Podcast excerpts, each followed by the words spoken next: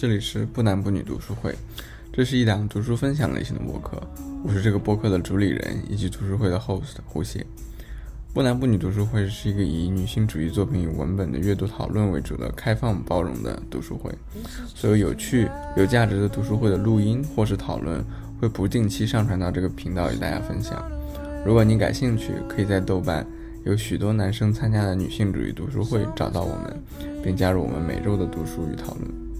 这期节目是关于读书会之前共读福柯性经验史的最后一章，关于生命权利。在本章中，福柯指出权力的话语如何从古代君主性以死亡为核心剥夺生命的权利，转向为当代以维系扶持生命为核心的 bio power。当例外状态常态化，当生命在以维护自身的名义下被权力轻易的无视与抹去，这似乎正是我们这个时代权力行使的范式。至此，福柯性经验史第一卷的播客已经全部上传。那么，希望你能喜欢这期节目。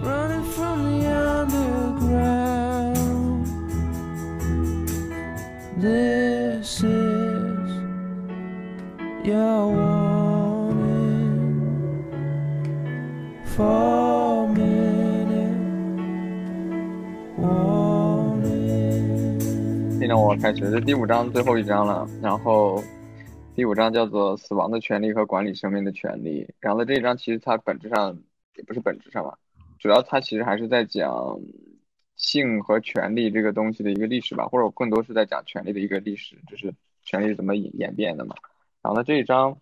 呃，其实看起来跟性没大有关系，它主要是在讲生命政治这个东西。但是其实生命政治在福柯整体的作品里面，以及呃，他觉得对性的理解是很重要的嘛。他后后面他也会慢慢提到。OK，那我就先开始了。他一开始他完全没有讲那个性的问题，他直接是开始讲的是权利的一个模式。呃，古代的一个君主权利在一百七十七到一百七十八这件事，他并不直接的要求他们死去，而是合法让他们冒着生命的危险。然后呢，这是一种后面他提到是霍布斯以一个类似的一种君主性的一种权利。然后呢，翻过来来这样的一种现代性的生杀大权是相对的和有限的，然后古代的生杀大权呢是绝对的，他们都是一种不对称的权利。然后呢，所以说他这里最后提到说，事实上就是说被生杀大权的权利是让别人死或者让别人活的权利，也就说是 let somebody live，就是这个翻译其实不太好了。英文原文的翻译是 the right right to take life or let live，它是用的两个词，两个不同的词，一个是 take life，一个是 let live，相当于它是。也就是说，权力是，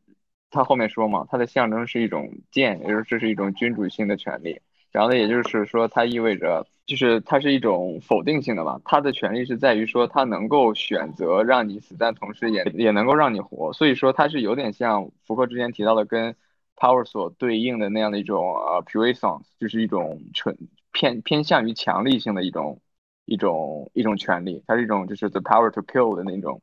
我感觉，我感觉其实就是，其实就是以你的生活，以你的生命作为威胁，然后来让你听命于他的那种权利嘛，就是，嗯，对，对，让你而而且而且更多的，对，而且更多的是一种是，呃，对他他他其实，嗯，你放到它其实就是我可以时 take 期 your 去 life，我可以，我可以，我也可以让你活着。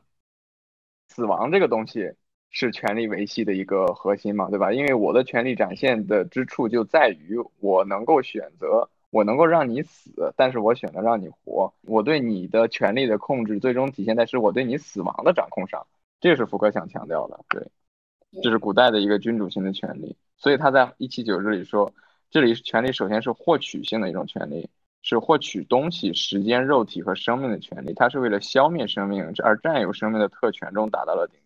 这个就是我刚才说的那个死亡嘛，就他这样的一种权利最高的一个体现是我对你的死亡拥有掌掌握权。然后呢，然后后面这个画风一转话，然后我们现在的这个权力模式已经不再是这个样了，或者说不全是这个样了。没有什么比十九世纪以来的战争更加血腥了。比较起来，在此之前的政体没有对自己的人民实行过类似的大屠杀。然后呢，他呃，sorry，跳过一段，前面他就说死亡的权利从此发生了改变，或者至少逐渐求助于支配生命的权利要求，并开始纳入这些要求之中。他这里提到生命的一个权利，也就是说，呃，他后面还会再重提嘛？他觉得现在的，呃，权利它已经不再是以死亡为中心了，而是以生命，也就是说 life 为中心了。然后所以说他后面提到说，战争不再是以保卫君主的名义而发动，而是为了保确确保大家的生存。那这个就是我觉得最好理解的一个两个例子吧，一个偏政治一点的就是零一年开始的反恐战争嘛，对吧？那么全世界向那个恐怖主义宣战，要把这些人赶尽杀，要把所有的这个恐怖主义分子都杀掉。那么这样的一种全面的一种战争，不是以保卫君主的名义，不是以保卫我们所说的呃国家受到了侵略，我们需要保护这样的名义去发动的这样战争，而是为了什么？而是为了确保某种意义上西方文明或者说民主或者说呃人类文明的一一个一个持存这样的一种原则性的一种持存，然后呢，我们所以去呃就是为为了确保容忍的存在，我们去我们是需要去消灭那些拒绝容忍的原则的这些人的一个存在，所以它它是这这是一个，然后呢，再一个更直接的和生命所相关的呢，那就是就现在的那个新冠嘛。战争它不是这样的一种对 COVID 的一种对病毒的一种战争，它直接体现的就是对生命的一种控制嘛。我们被囚禁在家里，然后呢，但是呃，出于的名义是什么呢？是为了你的健康安全，是以为你好的名义，然后呢去控制你的身体，控制你的生命，然后呢这样的一种权利的一种支配，这个是符合想要强调的。也就是说，现在的呃君主呃也不是君主权，也就是说权力的行使已经不再是原来那种说。呃，让你死的权利了，而是我以让你活的名义去行使这样的一个权利。嗯，然后包括对呃 George Agamben，他也对新冠这个也也也也写了很多的东西，当然这有点争议，当然这这这就是后话了。对，阿甘本可不可以来上海住一段时间啊？我的天！不，哎，阿阿甘本好玩是，他不写了那个呃 Homoseeker 嘛，神圣人嘛，呃，这个这个我一会儿我我再我再我再我再拓展一点，然后。当时意大利那边呃疫情爆发的时候，他就写了一篇文章，然后呢，但是就是他他的意思是说，他觉得现就是疫情这个东西本质上是不存在的，它就是一个流感。然后呢是什么呢？是国家以及政府以着这样的一种呃紧急例外状态的一种名义，然后呢去某种程度上去获得更多的一种统治权利，呃对生命的一种控制权利，就是他本质上觉得就是本身这这只是个普通的流感，然后呢是这个。呃，怎么说？政府借由这样的一个这样的一个契机，然后呢，去更多的获得权利，获得对生命的控制权利，他是这么解读的。所以有的人就觉得说你不切实际之类的，这个他是在忽略忽略医学的。对，这是他在那个一开始的时候，对吧？因因因为一开始的时候，意大利的那个疫情还挺严重的，所以他可能会有这种批评。而且一开始他的那个新冠的症状确实是比较可怕的。但是我觉得他现在，但是我觉得他说这个话放在上海的话是完全没有问题的。对哦，哎哎哎，是对放线上线，哎，他就应该来这儿，就是来那个验证一下他的想法。我这边就是一个一整个社会学的大培养皿，你知道吗？就是。然后那我先继续，嗯，对，然后呢，下面说，于是有人以人民生存的必要性为幌子，煽动全体人民相互起来屠杀，屠杀呃相互残杀，屠杀成为维持生存的最根本的条件。所以这里就其实就可以看到。福柯他本质上就是在提，呃，二战的时候那个德国对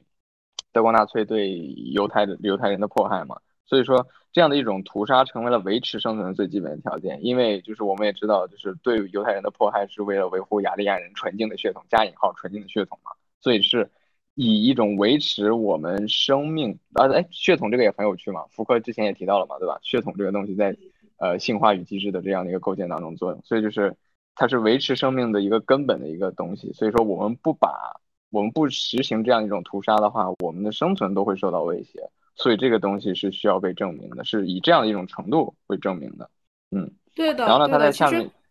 就是就是跟那个犹太跟那种反犹话语一样的，就是很比如说在东南亚的那个排华，就是也非常严重嘛。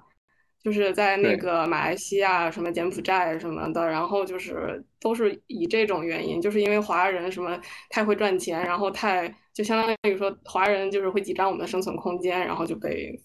就是各种屠屠屠杀华人的事件也是。然后，所以他在后面提到，然后呢，重要的一个东西是战争的技术，战争的技术越是趋向于彻底毁灭，发动战争和结束战争的决定就越来越取决于赤裸裸的一个生存问题，也就是说。福柯在某种程度上，他更强调于说，呃，现代技术对于权力这样的一个模式改变当中的一个促进的作用。然后我们有了更多的一种技术，我们相当于有了更多的话语去证明我们的呃证明我们的权证证明权力的一种滥用吧，可以这么说。我们越是有更多的技术，我们越可以以生命根本性的一种证明，呃，来取得一种对于权力运用的一种合法性。对啊，把人民置于一个普遍死亡的境地的权利，成了维护生存的权利的一个反面。然后，所以这里其实也可以跟那个呃，就核武器所联系起来嘛。阿甘本他在他的作品里面对生命政治进行了一个梳理嘛。为这样的一种生命政治会到哪里嘛？然后阿甘本则提出一个概念叫叫 Homo Sacer，就是神圣人。他做了一个阿甘本做了一个区分，然后呢，也就是说他回到柏拉图的一个次元对生命的这个，也就是说什么是生命？然后他给出两个概念，他说一个是一个生命是 bio，就我们说的 biology 的这样的一个前缀，然后还有一个是 zoe，zoe 这个是我们今我们今天说 zoo 的这个词的一个词根嘛。然后呢，呃，bio 跟 zoe 是两个东西。bio 这个东西指的是一种有机型的一种复合的一种生命体。就我们说，呃，人是 biological 的一个东西，我们是生物学的一种一个一个存在嘛。然后呢，它本质上是就是指的是，呃，你是具有具有能动区别吗？是生物跟生命的区别。你作为一个生物，你是有能动性的。然后呢，zoo 是就 zoe 是纯粹的一种生命嘛，对吧？然后，阿甘本他的他的 argument 就是说，在现在一个普遍的一个生命政治的一个权力机制下，或者一个普遍的一个政治的权力机制下，我们所有人都被都被这样的一种生命控制、生命权利所把控了嘛？那我们所有人的一个生命，我们所有人的生命，我们所有人的存在本身，从 bio 这样的一种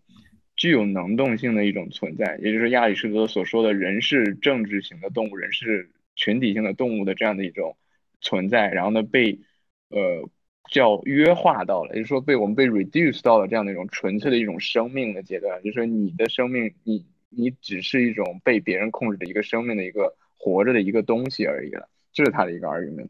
然后那这样的一个过渡是怎么产生的？他所说的就是这是一种一种对生命的一种志气嘛，对生命的一种志气，这个志气它叫做呃是。Abandon abandonment，然后呢，他他说通过这样的这样的一种志气是怎么实现的？是说，呃，那么就是政府权利或者说为什么政治权利能够要求这么大的这样的一种生命权利来控制我们的？这样它的合法性是怎么怎么怎么怎么产生的呢？阿甘本就说，它的产生是通过一种把把所有人的生命都放到了一种普遍性的持续性的一种威胁威胁当中的时候，那么。这样的一种权利就有有机会以及有可能去要求这样一种对于生命持续性的一种管理嘛。然后呢，回到一个例子，就是我们所我们知道，比如说啊，美国的政体当中有紧紧急状态下，总统能够有那种很紧急的一种权利嘛，跳过合法的民主程序，直接行使自己的权利嘛。然后呢，所以说阿甘本他想 argue 的就是说，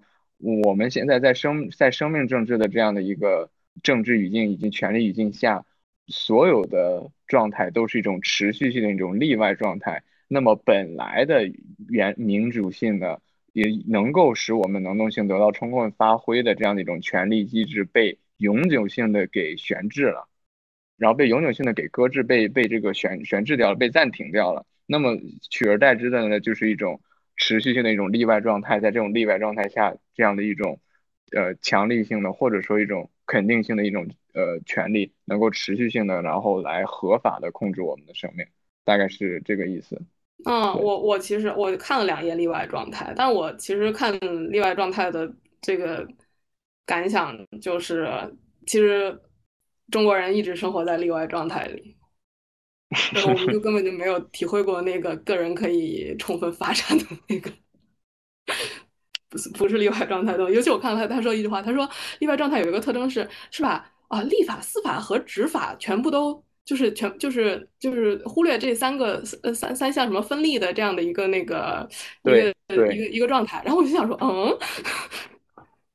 这是就没有对对我们来说就没有区别。对，而而且这个在疫情的时代体现的最最厉害，就是因为为什么它成了一种，这就是这样这例例外状态本身它成了一种就是例外的例外嘛。我作为例外，我是最高的一种最高的一种律法是。是你触碰不到的嘛。就像我们今天所说的，就为什么会有这么多非常不人道的这样的一种各种各样的现象的存在，在这样的一个状态，然后我们最终都可以回到一句话，呃，回到一句话，那就是只是因为疫情嘛，对吧？因为这个这个呃时代特殊，因为这个环境特殊，然后因为疫情，然后所以所以必须要这个样，所以疫情本身它就成了一种悬置律法，甚至是悬悬置道德律令的一种绝对性的一种例外性的存在了。他会很强调这样一个概念，就是必要性的概念，就是就相当于说必要性使得我们可我们要将呃所谓的宪就我们宪宪法，哎，我现在一想就觉我就觉得在中国讲讲这件事情就离谱，你知道吧？就是也没有什么必要，就是我有一种必要性，让我们将对像像你说的，比如说我们的基本的道德，然后我们一般还是在遵守的法律去进行一个选址，然后他就会强调说这个必要性是怎么。去怎么被定义的，然后是怎么被认可的，怎么被怎么被接纳的，然后就，然后我觉得这个必要性就是确实很关键，然后也是因为其实网上现在很多争论，其实它都可以就是落到这个必要性上，就相当于，呃，其实其实你看，就是那个清零清零的争论和，呃，清零和放开的争论，其实它可能本质上都是一个对于必要性的争论，就是说你有没有做到这一步的这样的一个。必要，你是不是一定要做到这一步？然后大家会在这个上面，然后就争吵不休啊什么的。啊，我我我继续说，然后呢，呃，还有个例子能说，其实就是核武器这个问题嘛，对吧？呃，有了核武器这个东西吧，就所有人的生命都被置于到一种潜在的危险性当中了嘛，就是可能下一秒就被大家都被炸掉了。所以说，政府就可以借由这个理由，然后呢，去行使更多的对对个人生命的一种控制嘛，大概就是这个意思。我觉得应该，嗯，好理解一些，嗯。然后呢，所以我们在下面看到说，呃，能够杀人是为了能够生存，这一原则是战争策略的基础，它也成了国家之间的战略原则。但是生存不再是君主律法的存在，而是人民的生物的一种。连战争本身，它也成了一种在技术的加持下，它成了一种精心安排的一种死亡吧。然后呢，这样的一种死亡呢，它绝对不是说是回到刚才我们所说的君主，他的是是因为对权力本身的一种冒犯，所以要要要行使死亡这个事情。而是他成为了以一种对生命的维持的一种名义下来进行的一种，呃，一种措辞，上的一种一种对死亡的一种安排，大概是这个样。对，所以它某种程度上是对生命的一种科技吧，就 technology of life，嗯，就战争本身。对。然后呢，下面他又提到另一个另一个层面，这个另一个层面很重要啊，因为他他下面也提到两个层面了。刚才说的是宏观，那么现在这个另一个层面，他就说的是。呃，那个微观，微观层面就是对个体来讲，个体来讲的一个例子就是死刑这个东西，然后就是说死刑越来越少，然后那么那么他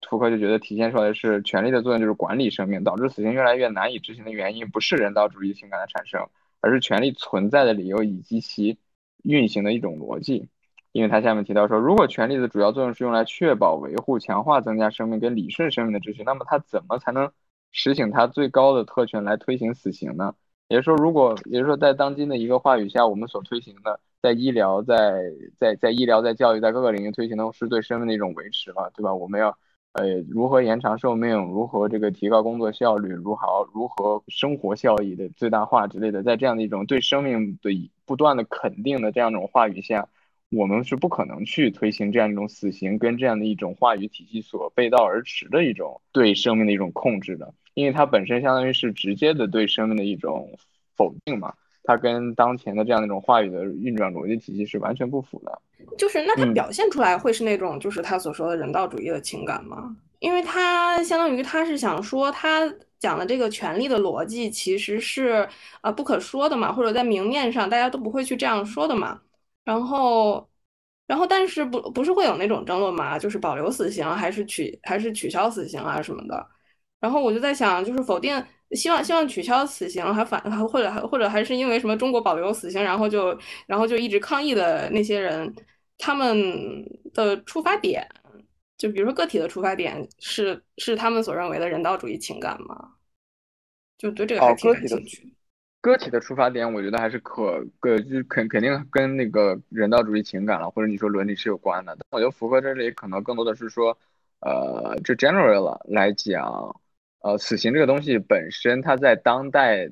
它在当代的一个作用已经发生了改变了。就是原来就我们说在君主时代，那死亡意味着什么？死亡是上断头台嘛，对吧？法国大革命为什么，嗯，把你把那些王位赶下去了之后，你依然要把他们处死掉，要上断头台？它是一个 ritual 嘛，它是一个仪式，嗯它的目的就是为了向所有的民众展示革命人有这样的一个权利嘛，对吧？他的死亡本身就是对他权利的一种具体的一种具化，所以我们需要死死亡死刑这个东西。但是福哥想说的是，在这样的一种权力转换之后的现代的话，死刑它已经死刑它本身已经不再重要了，所以这导致两呃两个结果嘛，一个是我们看到死刑越来越难以执行，它不人道不是不符合我们的一种什么道德价值观的一种人道，而是不符合于你可以说是资本主义运转逻辑，或者是说这样的一种对生命肯定的一种生命政治的运转逻辑的一种不人道，嗯是这样的一种感觉。然后呢，再一个呢是，那么现在肯定还有一些国家没有废除死刑嘛，或者说美国在，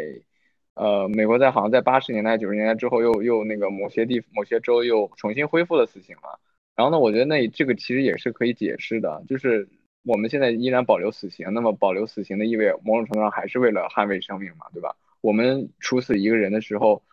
我们不再是说我有是因为我有权利，所以我要处死他，而是我们说我是为了保护所有人的这个生命而去处死他，对吧？我为了这个，我们一定要干掉这个变态连环杀手，是因为他对所有人的安全这样的一个国家安全造成了一个隐患，对吧？所以我们以这样的一个借口去杀掉他，所以它本质上就还是呃福柯所说的这样的一种对生命的一种肯定的一种权利的运转模式当中来的。哎那我可不可以理解成，就是其实现在的各种不同程度的刑罚，其实呃呃，包括死刑，其实它全都是这种对于生命的这种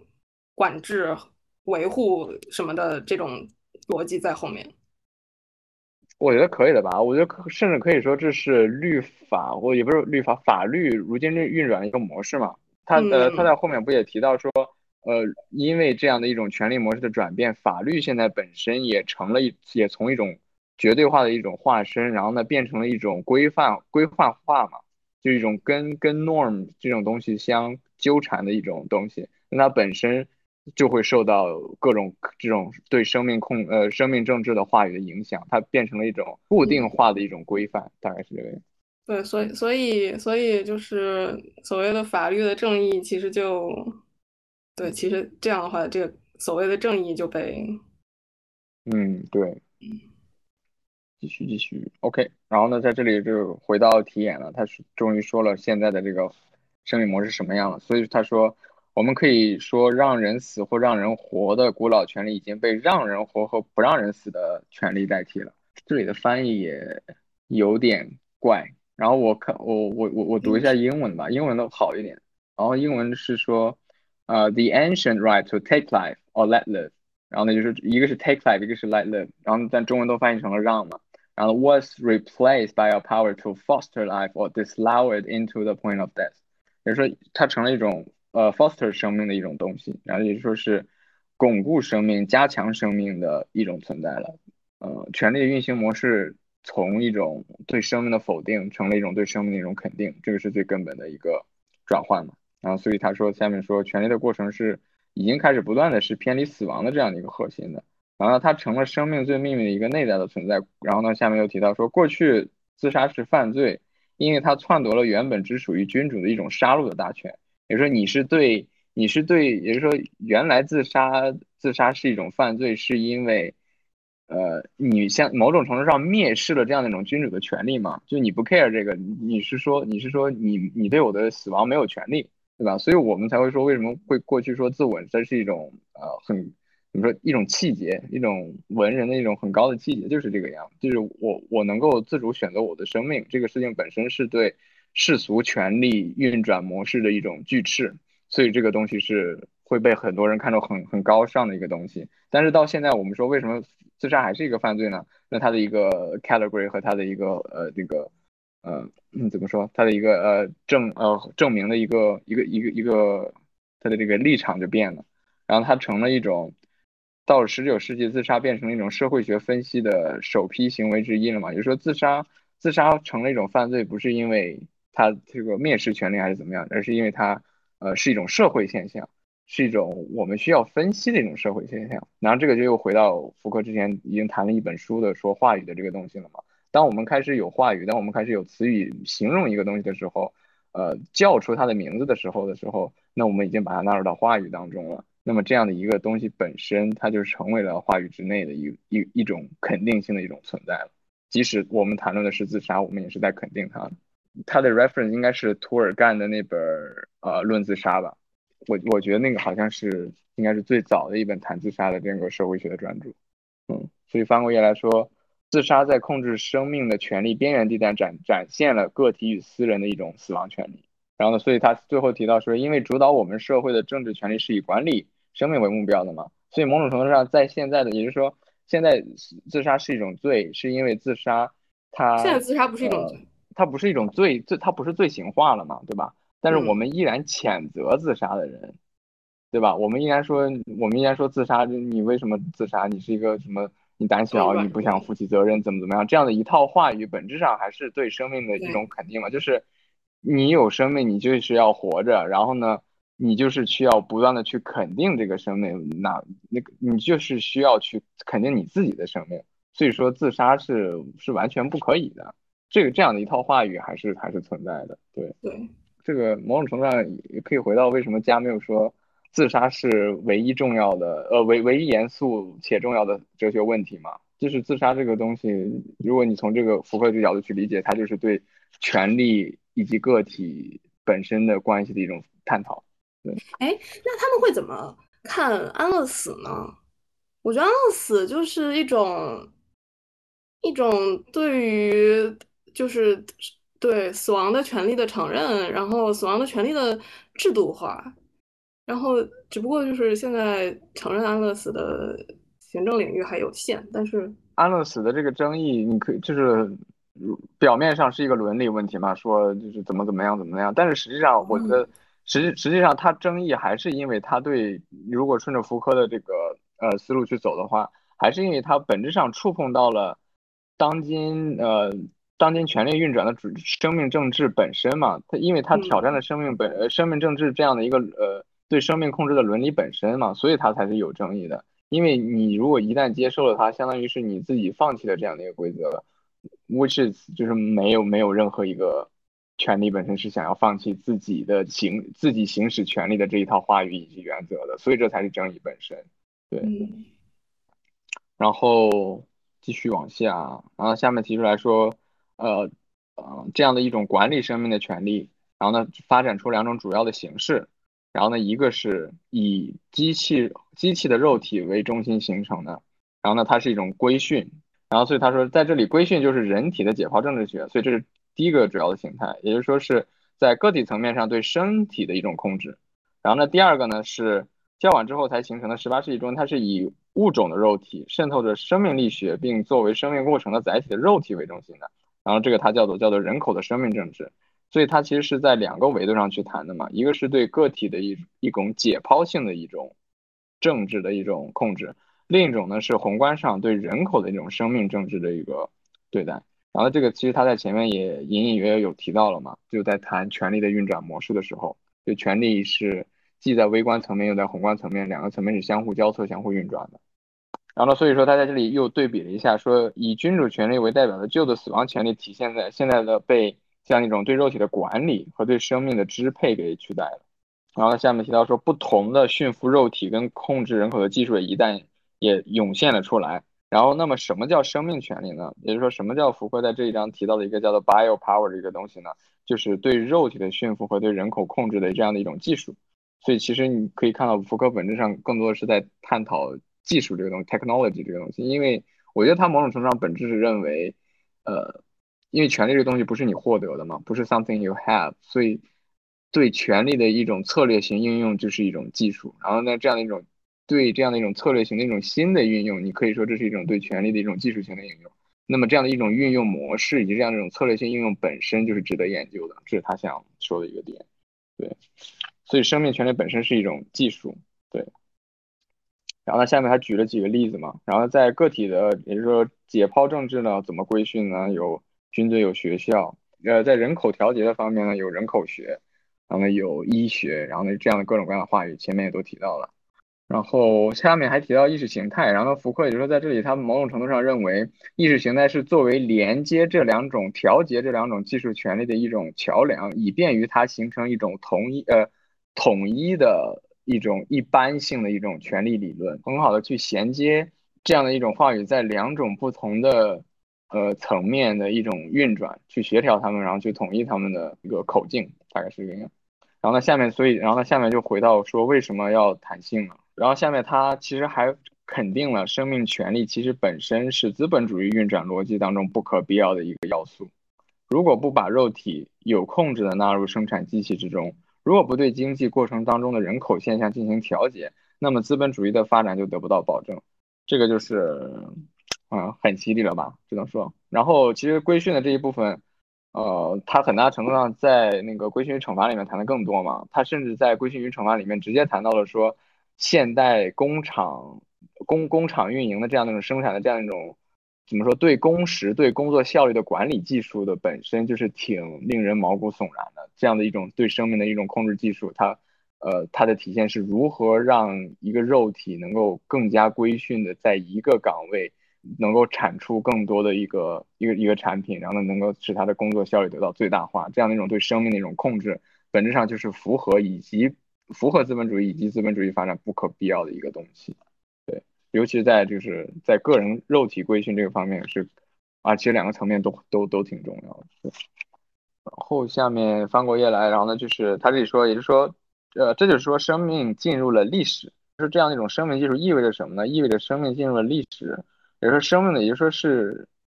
那么回到性这个问题的，也呃，也就是说，它是生命的一种历史化嘛，它进入到了知识与权利的这样的一个序列以及秩序当中。然后呢，回到这本整本书的标题叫做 History of Sexuality，性性态性态性的历史嘛。那么福柯其实在整本书他想谈的也是性如何进入历史，或者说性本身是如何进入知识与权利的这样的一个秩序当中的。然后呢，从而进入了，也就是说话语的一个一个技术当中的然后它在某种程度上进入了知识控制以及权力干涉的一个领域。然后呢，这个领域是有关各种生物的，对他们的控制必须转移到生命层面之上。比如说，为什么一定是要这个样的这样一种对生命肯定性的操作？需要为生命负责，让权力直达肉体，而不是以死亡相威胁。呃，所以他在这里提出来说，为什么要讨论这个东西？是因为他觉得这他还是符合他谱系学的一种研究方式嘛？他要谈生命历史，要谈生命政治，那么就必须要指出是什么让生命及其机制进入了这样的一种领域，然后是什么把权力知识变成了人类生活变化的主体。这个翻译也比较的烂，因为主体，因为因为因为这个这个主体英文翻译用的是 agent，就 agent 它更多强调的是能动者嘛，就是行为者的这样一个东西，所以其实它这里强调的是人。就又回到刚才 bio 跟 zoe 的那个区别嘛，就是生物跟生命的一个区别。那么很重要的一个东西就是能动性嘛。那么福柯其实他在这里也想稍微讨论了一下，就是知识权利的这样的一种权力结构模型是如何塑造以及影响人们的能动性本身的。就这样的一个塑造和影响可能是负面的，也可能是正面的。所以他在后面话锋一转，然后他就提到了说。呃，但是这不意味着生命已经完完全被各种技术所控制和管理，不再规避他们的统治，所以他还是又回到了，又又留又留了一点希望，好吧？就说就说还是有 resistance 的可能，在西方世界之外还存在着这样的一种饥荒，然后呢，其实规模比任何时候都大。呃，数千年来人还是亚里士多德所说的一个非常具有政治生存能力的生物，就是我们刚才所说的 bio。但是现代人是政治中的动物，它作为生，它作为生物的生命受到了质疑，就是这就是嗯呃，就是你刚才说的那个，对，这就是对，这就是阿甘本后来沿沿沿着福柯这条路他所做的一个研究了，就是这样。难道他把这样的一种受到了质疑，他更推而广之，他说我们是一种全面性的一种志气，志气我们变成了一种 zoe，我们变成了一种肉体性的一种存在了。然后呢，所以他把这个概念叫做裸生嘛，叫 bare life。然后呃，然后呢，下面提到了规范规范的这个作用嘛。然后呢，下面福柯他还是某种程度他又反对了一下他传统的那样的一种律法型的模型是呃不再适用的了，因为法律本身现在已经被规范所呃所所影响了。这里所说的规范其实就是怎么说各种医学话语、教育学话语、精神病学话语，然后精神分析话语，各种各样的这样的一种对生命的一种肯定性的话语嘛，它创造了规范。那么这些规范，然后呢不断的运转，不断的被使用，不断的被循环，然后呢它被被结构化了，被被暂时的固定下来了，然后呢这样的一种暂时固定下来，就已经成为了律法法律，呃呃，已经已经成为了法律所缺不了的一种东西。对，所以他在这里说，规范的作用日渐增强，然后呢损害到法律的司法体系的一种作用。它不再让死亡在最高权力的范围内起作用，而是把生命纳入一个有价值和实用的一个领域。这个有价值跟实用指的就是那些，呃，医学、教育学，因为他们是通过这样的对生命的一种实践，然后呢来得出来的这些，呃，话语性的肯定。所以下面提到说，福格说，我不是说法律消失了或者司法制度趋于消失，而是指法律更多的作为一种规律在起作用。法律本身现在在这样的一种话语的。挟持下，它成了规律本身了。法司法制度越来越被整合到一一连串发挥作用的（括号医疗的、行政的机构之中）。然后就说，律法本身是不在话语之外的，它依然是在话语规范、话语秩序之内的。对。然后呢，这里其实就是我觉得就是就福克跟阿甘本的一个呃分析点啊。就阿甘本他其实更阿甘本对对于律法的这个分析，他是更。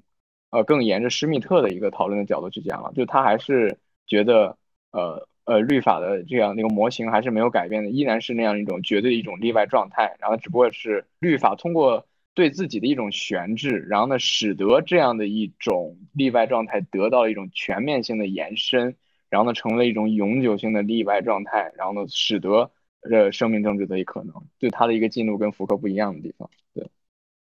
然后呢，下面翻过来一百一十九这块，我觉得他可能有点在这个含沙射影马 马克思主义，好吧？然后就在说，嗯，那么就是有这样的一种生命控制嘛，那么然后呢，所以也会有抵抗嘛。那么大家的目标是重新恢复作为人的基本需要以及本质，以及具体本质以及其潜能的全部可能性。于是，生命成了政治斗争的一个目标，尽管政治斗争是具有生命的一个权利，也就是说他。我们对生命政治的这种反抗，本身也是基于生命本身嘛，所以这也是对生命的一种肯定，这是一种原肯定，就可以这么说。当我们在说反抗，以这样的一种马克思的话语去说我们要反抗生命政治的时候，我们还是说 take control of our life 嘛，我们还说我们要夺回自己生命的控制权。那我们的落脚点还是生命本身，我们依然是在肯定生命，我们依然是在遵循着这套呃权利逻辑的。所以这又回到福格之前说的，就是反抗永远不是外在于呃话语以及权力之中的。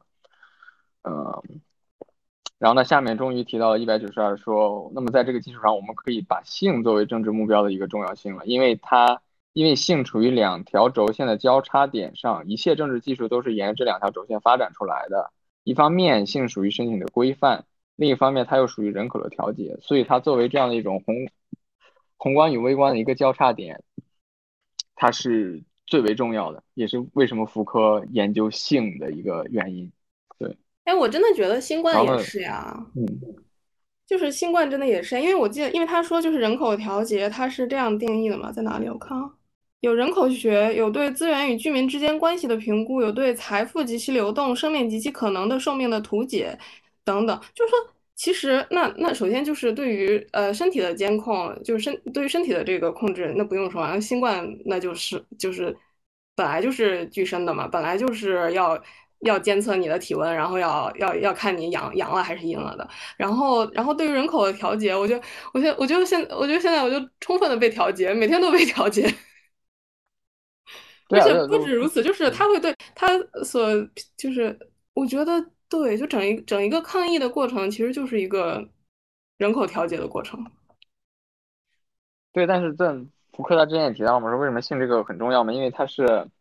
它还是一个发散点嘛，对吧？它它对人来讲，它对个体来讲的意义有很多，然后对宏观层面也有很多意义嘛，对吧？然后呢，包括儿童的性，然后呢，包括夫妻的性，包括这个歇斯底里女人，然后各种各样的嘛，就他还是在强调，呃呃，他他他他怎么说的来着？就是说，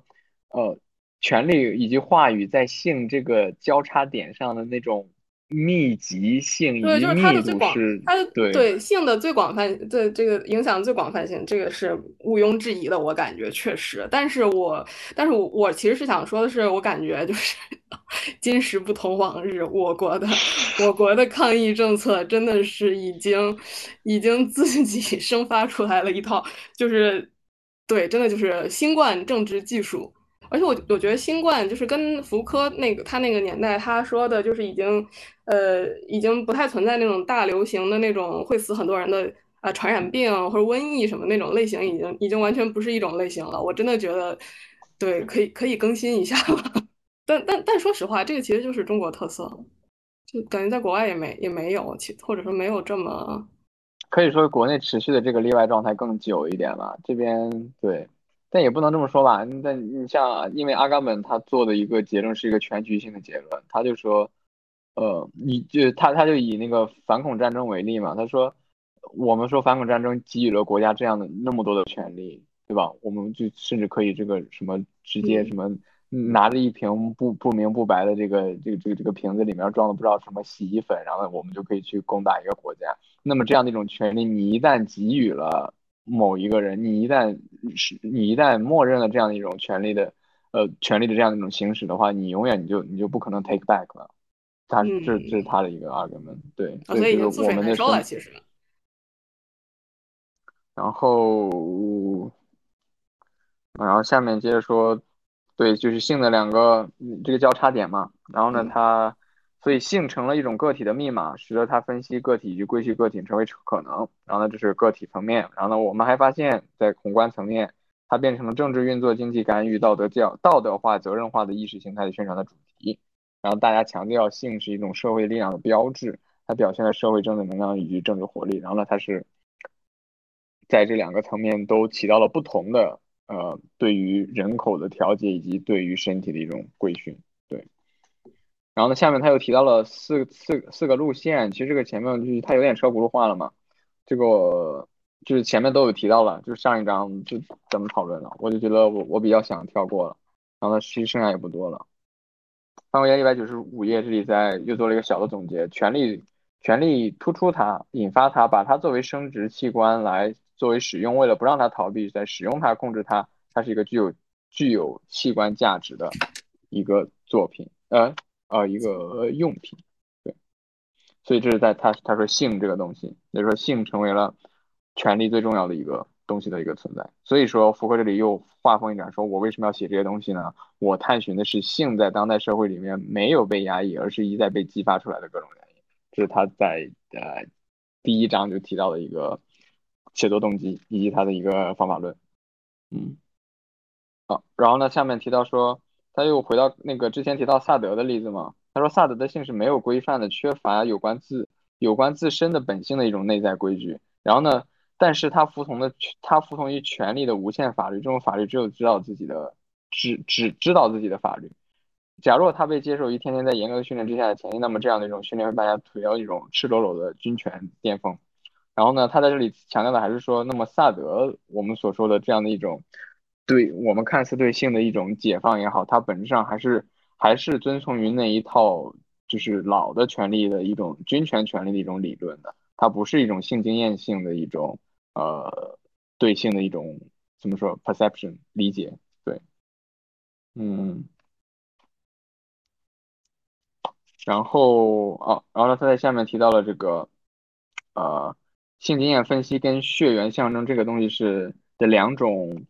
两种融合。然后呢，一个是他提到的这个种族主义的这个这个问题，然后就说性经验的这样的一个分析嘛，啊，我们可以说是它是一种就是生命政治吧。然后呢，血缘血缘象征这样是一种就是血统的一个东西嘛。然后呢，他在在种族主义这里进行了一种实践性的一种河流。然后呢，它以以现代的国家的生物学生物学化的形式出现的一种种族主义，然后所以它是对，呃，下面也提到嘛，以保护血血缘的纯洁和促成种族胜利的神秘关系那里找到自己特色根据。然后呢，当然这个纳粹就是一个很典型的例子，因为其实整个生命就是生命证这个词 biopolitics，它是那个呃科耶伦呃丹丹哎丹麦瑞典的一个生物学家社会学家提。科耶伦提出来的这样一个概念，他跟施密特是同时期的人。那么其实当时就是当时在欧洲有那么一个思潮，就是把国家和民族当做一个有机体去去解读嘛，就是国家就像人一样，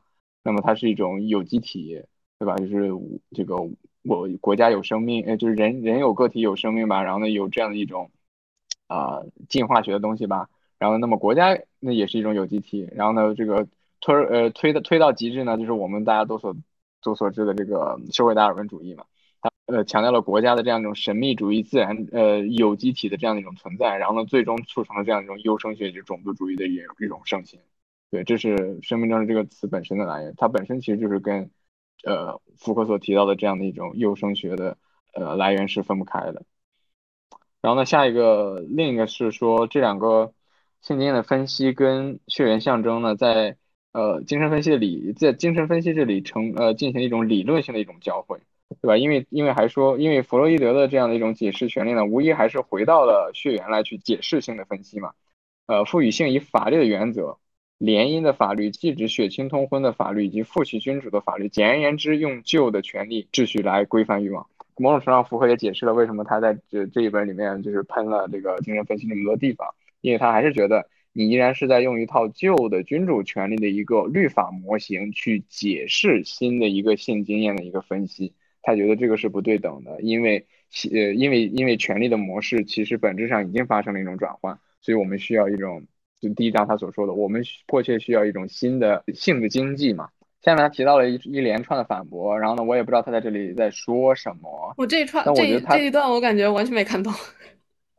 对他在这里，我我觉得他大概可能是说，就是嗯，我也不知道他他他想要这个建什么样的稻草人，反正就是嗯。然后我觉得可能他因为他在这里最最后一段说嘛，他说。说你一直站在对立和倒置的立场上，对你来讲这是没有支柱的效果。然后本根的这个什么，它是一种没有性的性经验嘛？我觉得他可能就是在说，就是我觉得可能也是很多人批判他的吧。就是就是福柯在谈性，在谈性的时候，他不是在谈性，他谈的是权利，就大概是这个意思。但是是，嗯，福柯可能会就会觉得这个东西分不开的嘛，对吧？然后他做了两个区分，然后，一个是政治机制的一个东西，就是他说，呃。性经验的分析是否意味着，是否必然意味着对身体解剖生物性机能的一种忽略呢？然后他觉得不是这个样的，我们不能把身体去掉，而是要在分析当中展现出来。然后所以说，呃，他在这里就又又回到了对弗洛伊德的批判嘛。所以说，我不想研究什么弗洛伊德研究的那帮心态史，说考察大家怎么怎么规范的，你怎么赋予你的意义，我怎么赋予我的意义。他想考察的是一种身体史，是一种他前面提到历史化的身体嘛？身体是如何在知识。知识权利的这样的一个结构框架当中得到具化以及 speak to itself 嘛，所以说呃只根据大家来包含更多的资料及生命活力的身体方式来思考身体，这是他的第一个点。然后呢，第二个点的话就是呃他觉得这个东西是重要的，对于权利来说，性经验不是一个被权力强制的一个外在区域，相反它是权力调整的结果和工具嘛。那么性作为这样的一个那么重要的交错的密集的一个话语的这个产地，它作为权力调节的一个结果和工具，它是在话语之内的。那么我们我们不能够绕过它，就去谈别的东西。所以他觉得这个是一个，就一个是可能性，一个是必要性嘛，大概是这个样。嗯，我觉得从二百零七开始吧。我觉得因为那那块我觉得没有什么东西，嗯。然后二百零七这里说，在创造性这个幻想要素的时候，性经验的机制，也就是它这里又谈性经验机制本身的一个用处了。因为经验机制，这就是对性的欲望，拥有它、接近它、靠近它、发现它、解放它、用话语谈论它、阐明它的一个真相欲望，使得它性本身成了一种值得追求的东西。然后呢，使得我们相信我们认识的自己，这是他在最终又回到说谈一个肯定性的东西。然后再往后，他在这里提到了一个身体与快感的一个东西。我觉得这个还蛮重要的，因为福柯他也谈到快感这个东，身体与快感这个东西是可以作为，呃，对于权力以及性态话语的一种反抗的一个场所的一个情景。对，所以他在他在这一块二百零八是呃二百零八旁边这一段他说，呃，我们不要把性推到现实一边，把性经验放在混乱的观念和和现象一面。性经验是一种非常现实的历史对象，正是它产生了作为其运作不可必要的一种。呃，性概念，所以福柯在这里说的是，呃，我们不能光反抗，我们不能说光反抗性的压迫，不能说光反抗，呃，这个父权制怎么怎么样，我们还要反抗性本身，因为性性态在就就是性态的话语，也就是说，就 sexuality 的这个 discourse 本身是值得质疑的，是值得去思考的，因为它构成了我们的一个，呃，我们讨论的一个先天的一个语境以及词语这些本身嘛。所以它是值得我们去反思的。我们不能不能光反抗那些，我们更要去反抗这些。然后呢，所以他在后面说，我们不要认为在对性说是的时候，我们就在权权力相不。相反，我们在我们当我们在对权力说不的时候呢，我们又回到了遵循的是性经验的一般机制了。但是呢，我们所需要的是，福格在这里提到是一种 imagination，我们想，我们是需要他所说的设想一种全新的性经验机制。我们想通过一种对不同的性经验机制的策略的一种反转，利用身体快感知识的多样性及反抗的可能性来反抗对权力这种控制。然后呢，是这个样的。所以他在这里提到了，呃，所以说反对性经验机制的支点不应该是性欲，而是身体跟快感本身。在这里某种程度上，我觉得算是他提出了唯一一个他理论当中具体的一点关于反抗的一个概念嘛，在这里，嗯，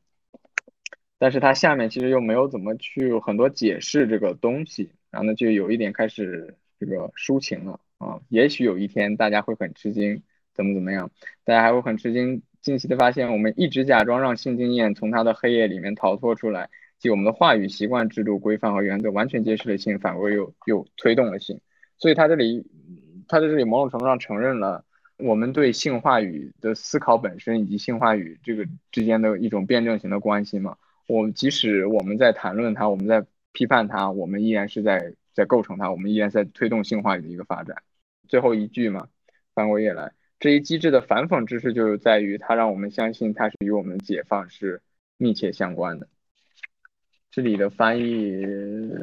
这个翻译差一点，我觉得英文的这个结尾会比较好玩。The irony of this deployment is in having us believe that our liberation is in the balance。也就是说，我们的我们所谓对性话语的解放，从来都不是以性的话话语权利是 imbalance，因为它是一种权利的一种话语嘛。就之前提聊到的，就是权利是永远都不是 imbalance，的，不然它又成了一种，它又不是权利了。对，嗯。所以，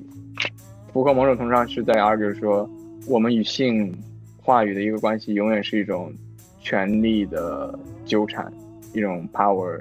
struggle。对。This is just a nightmare. Soon I'm gonna wake up. Someone's gonna bring me round. Running from the bombers,